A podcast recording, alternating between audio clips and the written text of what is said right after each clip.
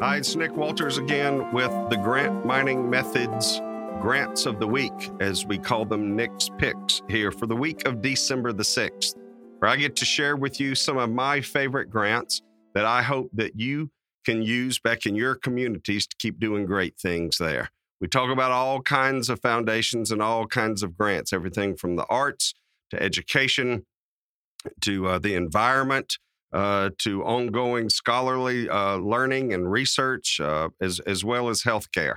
So this week we've got a few more arts than than typical, but we'll jump right on into it and talk about some of the uh, foundations that have monies available so that you can get some applications in.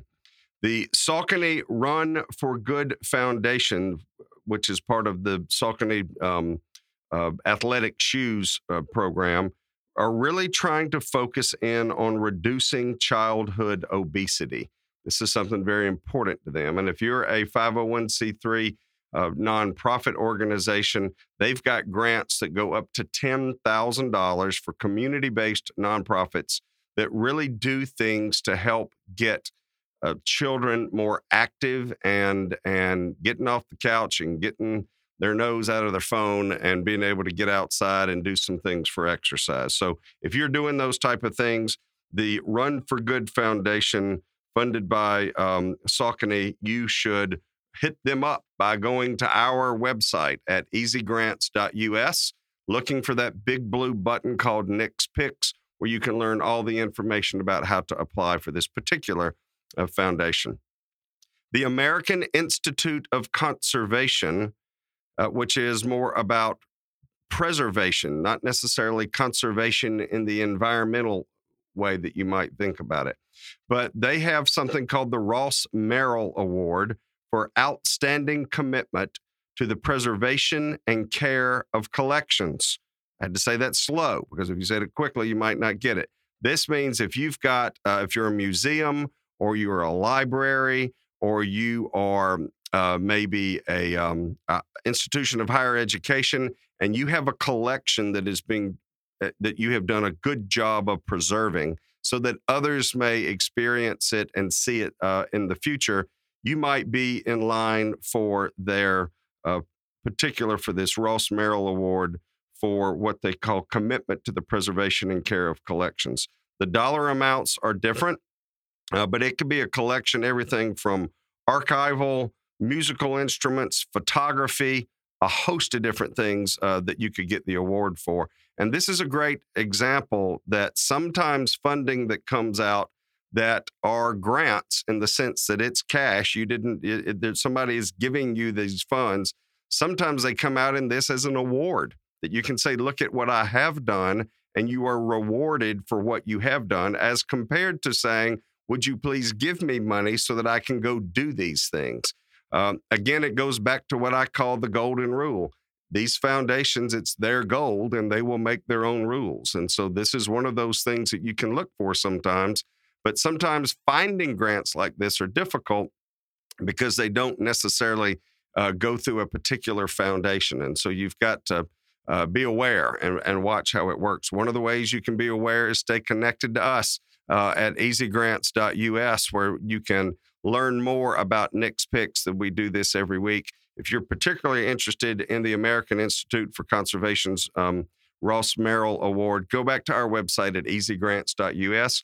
Look for that big blue button called Nick's Picks and learn all about this particular award. The Classics for Kids Foundation believe very strongly about stringed instruments in particular, and they've got funding to help uh, do match grant funding, which means it's not 100% grant. So you'll want to look at the details of all of that. But if you are in a K through 12 music education program and you are incorporating stringed instruments into your program, including ukuleles and guitars, then the Classics for Kids Foundation might just very well be a good match for you. They've got a December 31st deadline. You can learn all about it. If you are a nonprofit or a, a school district, uh, you could be uh, um, eligible to apply for these funds. A December 31st deadline by going back to easygrants.us. Look for that big blue button and learn all about this particular program. Now, the National Endowment for Democracy has been a long term private foundation that puts monies into emerging democratic organizations in countries that are learning to become more democratic and having more self governance. So they've got $5,000 in support. Excuse me, I've knocked off a zero. How about $50,000 in support for everything from uh, civic organizations, media, uh, ways to community uh, organize a community, advancing democratic goals. They really are looking for those places that have uh, newly established democracies. So if you are here in the U.S. and you are supporting those places where there are newly established democracies, then the National Endowment for Democracies $50,000 grant support may very well be something for you. There is a December 21st deadline. You can learn all the details by going back to our website at easygrants.us. Look for that big blue button right at the top of the page. Click on it and get all the information you would need for this particular foundation. For decades, I have been working with nonprofits and local governments and other groups connecting them to money. And here's what I've learned about US based nonprofits every single one of them wants to get grant money. And there are grants out there, but how in the world do I find the right grant that's going to be the right fit for what I do? And it's real easy to figure out why it's frustrating. There are 220,000 private foundations in the United States, yet only 10% of those foundations have a website. So Google is not going to be your friend. How then do I get out of this third circle of Google hell and really get into finding the right grant for me? Well, I take the knowledge of having done this all this time and my experience in doing that, we've pulled together the grant mining method.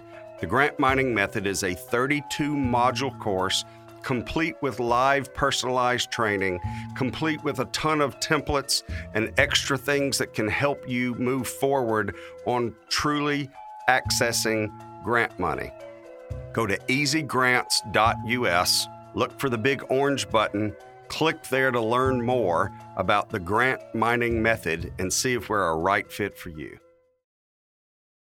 Now, here's a grant that I would never apply for as an individual from the American Mathematical Society. I'm way too liberal arts to be able to uh, get a grant, particularly with their Epsilon Fund grants for young scholars, because I am neither young nor a scholar nor somebody that would uh, participate and want to get this $15,000 for existing summer programs for high school students who are uh, really talented in math. But the American Mathematical Society's got funding available for that. So get on over to our website at easygrants.us. Uh, there will not cover indirect costs. These are some of the things you would learn about as you go to our website looking for that big blue button called Nick's Picks and getting all of the information uh, about how to get some of their Epsilon Fund for Young Scholars program from the American Mathematical Society. The Carl and Marilynn Thoma Foundation really understands the value of arts, particularly around scholarship in the arts, meaning not just producing art, but what is the scholarship that helps to study it and to understand more about how to expand on it uh, and really understand and understanding more about how to integrate art into our various societies. They like pro- projects that focus on Spanish America, on digital or media arts, post war paintings and sculpture, and Japanese bamboo. Now, if you're in one of those, then you've hit their sweet spot. Keep this in mind Foundations sometimes will say, as this one does, hey, look, we'll fund uh, a myriad of things. We're not just stuck to these things. But if you happen to do these things, we really like them. So it doesn't mean to be discouraged not to apply, but it does mean if you're into using art with Japanese bamboo, you're probably going to get more smiley faces on your application. You've got a much more likely place to be able to get the funding for that. The dollar amounts uh, vary but um, you need to go on and get your application in and, and check it out by going to our website at easygrants.us, looking for that big blue button called Nick's Picks and learning all there is to learn about this particular foundation, uh, what you could do with the Carl and Marilynn Thoma Foundation. And our last one, again in the arts program, comes from the Samuel H. Kress Foundation. And there's a letter of intent that you need to have in uh, due sometime uh, sooner than later, towards the end of December. This is for their History of Art Grant Program. So if you are developing a scholarly database, or you've got a photographic campaign, or you've got some museum exhibitions that you are trying to get launched and to get started, the Kress Foundation, through their History of Art Grant Program, has fundings. The amount uh, ranges, uh, so there's no set amount.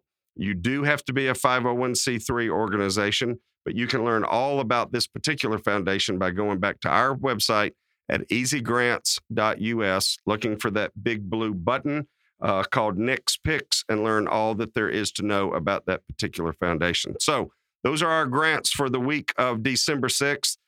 Thank you for what you do, and please keep doing what you're doing to make a difference for our communities.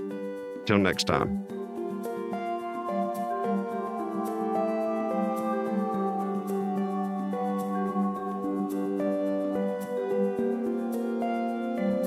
Podcast produced and distributed by MWB Studios.